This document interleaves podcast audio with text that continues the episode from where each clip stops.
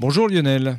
Bonjour. Alors vous allez nous parler aujourd'hui d'un sujet qui est, enfin, d'un domaine d'activité qui est en plein développement, c'est le domaine des éoliennes.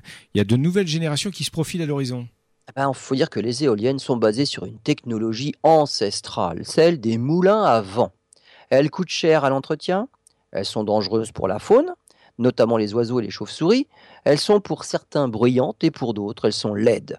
Tout ça pour une technologie finalement pas très efficace puisque seulement 30% de l'énergie cinétique du vent, hein, c'est l'énergie de vitesse du vent, est transformée en électricité.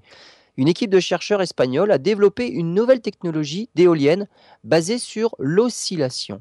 En fait, cette nouvelle éolienne se compose d'un mât légèrement évasé vers le haut en forme de vortex, et le pied du mât est fixé à une rotule qui lui permet de se balancer, d'osciller, poussé par le vent.